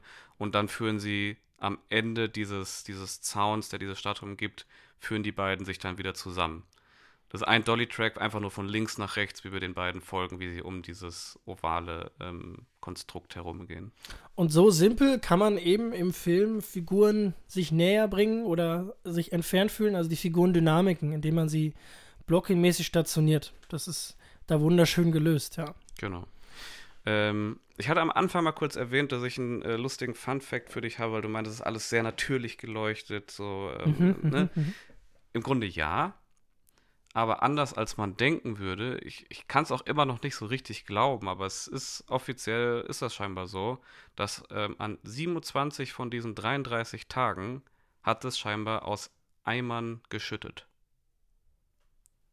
Was? Echt? Ja sodass eben der äh, Kameramann und sein Oberbeleuchter die große Herausforderung hatten, alles, was halt bei Sonnenlicht, bei schönem, warmem Sonnenlicht spielen soll, mussten sie halt künstlich leuchten. Dann ist das aber sehr schön gelöst, weil du hast wirklich das Gefühl, also du hast zu keinem Zeitpunkt das Gefühl, ah, okay, das ist jetzt einfach sehr schön gemacht, aber würde so in Realität nicht aussehen. Das ist einfach, es fühlt sich ja total natürlich an. Ja, voll. Das fühlt sich an wie Available Light, also einfach gedreht mit dem, was da ist. Ja. Das, deswegen kann ich, es nur gelesen. Ich, ich, ist interessant, weil der Film gefühlt spielt ja nur draußen. ja, genau. Ich weiß auch nicht, wie sie das gemacht haben. Also kein, keine Ahnung. Also, aber ich bin sehr begeistert. Also, wenn sie es tatsächlich so gemacht haben, äh, Respekt, weil der Film fühlt sich halt wirklich, du hast wirklich, wenn du den guckst, du möchtest ja am liebsten selber Shorts anziehen und ein Hemd, weil weil es so warm einfach wirkt, ne? So, so sommerlich, so. Alles toll. ist so schön stylisch, obwohl so simpel, mm, so perfekt gemacht. Ah, das ist schön irgendwie mit diesem ja. italienischen, klassischen Gefühl noch dabei. Ja, genau. Ja. ja.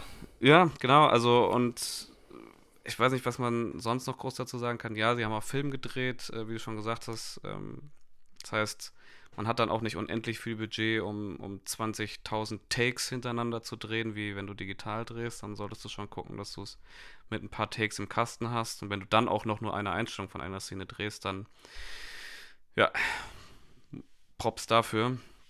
Da muss man schon wirklich mutig für sein. Ähm, ja, ich glaube, also ich weiß, nicht, ich, ich, weiß nicht, ob ich noch, noch mehr, was wir nicht eh schon jetzt im Laufe der Zeit irgendwie, im, im Laufe unseres Gesprächs jetzt gerade schon gesagt haben. Ich weiß nicht, ob ich da jetzt noch viel dazu enden kann, jetzt im ersten Moment. Ich weiß nicht, fällt ja. dir noch was ein? Ist dir noch etwas wichtig? Liegt dir noch etwas auf dem Herzen? Ja, nee, also genau, das Ding ist, ich, wie gesagt, wir könnten wahrscheinlich wirklich noch sehr viel mehr ähm, zu, zu diesem Film sagen. Auch wir könnten natürlich auch einen kompletten äh, Buch- und Filmvergleich machen, weil da gibt es wohl sehr große Unterschiede auch, ähm, die, die sowohl entweder einfach ähm, der Kreativität geschuldet waren, dass der Regisseur gesagt hat, ich möchte das aber anders erzählen. Ich glaube, ich glaube, im Buch ist ja auch so, er erinnert sich. Irgendwie erinnert sich genau, es gibt eine andere an eine Liebe. Elio ja. erinnert sich an eine Liebe, die er vor 15 Jahren hatte, die ihn bis heute prägt. Genau. Es wird quasi in der Vergangenheit also erzählt. Und der Regisseur wollte es gerne in der Gegenwart also quasi so erzählen, als würde es gerade passieren, eben in diesem Moment. Also nicht zeitlich im Jetzt, Jetzt, sondern aber im Film, in dem, genau. in dem Jetzt des Filmes. Ja, ja. Und ähm, so, solche Dinge eben. Oder auch die, die Locations wurden verändert, äh, wie zum Beispiel Rom oder auch, ich glaube sogar der Ort, wo, wo das Ganze spielt. Ich meine, ich glaube sogar im Buch ist es nicht mal Italien. Keine Ahnung. Ich weiß es nicht. Ich glaube aber, es ist ein italienischer Autor, italienisch-US-amerikanischer Autor. Also würde sich ich, bin, ich bin mir nicht sicher. Also auf jeden Fall wurden einige Dinge geändert. Mhm. Ähm, das heißt, man merkt, also auch darüber könnte man noch sehr viel reden. Ähm, ja. Ich glaube, zusammenfassend kann man sagen, geht rein, Geht rein in den Film. Naja, also, also ich glaube, wenn man bis hierhin gehört an. hat, hat man ihn bestimmt schon gesehen. Stimmt auch wieder. Aber also, man, kann ihn auch, man kann ihn auch nochmal schauen. Rewatch ist auch worth a watch auf jeden Fall. Ja, also wenn ihr ihn geschaut habt vor ein paar Jahren, jetzt das hier gehört habt, große Empfehlung an euch, schaut ihn einfach noch einmal. ja, das, äh, und wir hatten eine gute Zeit. Und ähm, ja, damit sind wir auch schon wieder am Ende von einer Folge. Ja. Was heißt schon wieder? Heute war, wie gesagt, heute war ein bisschen slow-paced, ein bisschen langsam, ein bisschen länger, aber das ist ja auch mal okay. Es ist, passt ja auch zum Film irgendwie. Und ähm, ja. Eine Sache würde ich doch gerne noch ansprechen. Ja, okay. Ich war schon, am, ich war schon in der Abmoderation, aber. ich hab's gemerkt, ich hab's ich hab, gemerkt. ich hab dein Gesicht gesehen, ja? Ja, ja, aber da, da hat's, in der Zeit hat es bei mir so ein bisschen gerattert. Und dann hab ich so, ah, klick, okay, das stimmt, das sollte man vielleicht Mach tatsächlich noch. noch. erwähnen. Der Regisseur hat komplett darauf verzichtet, den Sex zu zeigen. Und dafür wurde er teilweise schwer kritisiert. Würdest du das nachvollziehen können? Oh, naja. Also, mir hat es zumindest jetzt nicht gefehlt. Gut, ich meine, den weiblichen, was stimmt, ist natürlich, den heterosexuellen Sex sehen wir ja einmal. Ne? Mm, naja, nicht so wirklich. Ach so, den, den, Doch, zwischen ihr und ihm, zwischen Ellie und Marcia sehen wir einmal. Da kommt er Stimmt. sehr schnell. So, so gesehen könnte man sagen, Ja. ja. das ist schade, dass der Film sich um eine homosexuelle Liebe dreht, aber diesen Sexakt irgendwie vermeidet zu zeigen. mm, Aber Nee. auf der anderen Seite zeigt er diese ganze Nähe ja sehr, sehr intensiv. ja. Deswegen möchte ich das dem Film jetzt eigentlich nicht nur vorwerfen, weil ich nicht das Gefühl hatte, es fehlt. Nee, eben. Also, es gibt auch einen Grund dafür natürlich. Und zwar, es war dem Regisseur einfach nicht wichtig. Wir müssen das nicht sehen als Zuschauer. Darum geht es nämlich überhaupt nicht in diesem Film. Es geht um ähm, die Schuld, Unschuld der beiden, ähm, um deren Beziehung zueinander, um deren Identitäten, wie sie zueinander stehen und da hat die, die, die visuelle Darstellung von Sex hat da einfach keinen Platz drinne gehabt. Das war der einfache, simple Grund, warum er gesagt hat, wir brauchen das nicht, muss nicht sein. Okay, gut, das würde ja widerspiegeln, wie ich es wahrgenommen habe, dass ich gesagt habe, mir hat es nicht gefehlt, um zu Genau. begreifen, was mit den Figuren passiert. Richtig. Es, ja, hat mir jetzt auch über, also gar Weil, nicht. weil interessanterweise ist ja der Sexakt bei Ellie und Marcia, Marcia, wie auch immer, ist ja sogar fast, ist man da so, guckt man so ein bisschen distanziert drauf, weil das ja gar nicht so, da- das ist ja gar, also der ist, der ist so inszeniert, dass da gar keine so emotionale, körperliche Beziehung zwischen den beiden ist, Ja. entsteht. Es ist sehr ja, trocken fast eigentlich. Ja. Ne? Und bei den anderen beiden, da ist es, ich weiß nicht, ich weiß nicht mehr, dann schwenkt die Kamera mal weg oder die beiden gehen aus dem Bild raus. Ähm, dann hat das sowas, dann lebt das in unserer Fantasie so ein bisschen. Und ist so ein bisschen dreamlike. Und du hast irgendwie trotz, du hast zwischen den beiden eine größere Nähe vorher und nachher. Genau. Ja, und eine allerletzte Sache, ähm, mit der ich dich noch gerne überraschen Noch würde. eine Sache. Ja, und danach kommen noch zwei. Nein, Quatsch. Nur noch eine einzige Sache, äh, die, die habe ich jetzt gerade hier nämlich wieder gesehen, und zwar, der Film wurde chronologisch gedreht. Oh, schön. Das ist natürlich, das ist der Traum einer, eines jedes Regisseurs, einer jeder Regisseurin. Denn wer es nicht weiß, Filme werden grundsätzlich eigentlich nicht chronologisch gedreht. Das heißt nicht in der Reihenfolge, wie man den Film auch schaut, wie die Story sich abspielt, sondern kreuz und quer. Ähm, bestes Beispiel, äh, Herr der Ringe, da haben sie eine Szene aus dem dritten Teil, die sehr essentiell war, sehr, sehr tief zwischen den beiden äh, Hauptfiguren, haben sie relativ am Anfang des Drehs gedreht. Ja, es ist sogar so, dass ähm, der Schuss auf Frodo ist, glaube Ja, ich, am stimmt. Anfang stand und äh, der Schuss auf Sam, der Gegenschuss, Haben sie ein Jahr später ein Jahr gedreht. später oder so. War eine schöne Geschichte. Also das kann offensichtlich auch funktionieren, aber Klar. sagt man dieses, damit auch die Darstellenden irgendwie das Gefühl ihrer Figur nachvollziehen können, ist natürlich dieses chronologische Drehen ähm, am allerbesten. Es hilft, weil du einfach selber die Geschichte miterlebst auf diese Art und Weise. Genau. Ja. Und das haben sie hier gemacht. Das äh, überrascht mich sehr, vor allem mit nur 33 Tagen. Aber ja, ähm, dabei ist am Ende ein sehr, sehr schöner Film rausgekommen. Wie gesagt, schaut ihn euch gerne noch ein, zwei, dreimal an. Und damit würde ich sagen, verabschieden wir uns an dieser Stelle. Yes, vielen lieben Dank für irgendwen, der es bis hierhin geschafft hat. Das war eine lange Folge und äh, äh, ja, ich glaube, in der nächsten Folge wird es äh, wird's ganz anders, aber wir sagen euch noch nicht, in welchen Film es gehen wird. Ähm, in diesem Sinne, äh, vielen Dank fürs Zuhören und bis zum nächsten Mal. Macht's gut. Elio, Elio, Elio, Elio. Äh,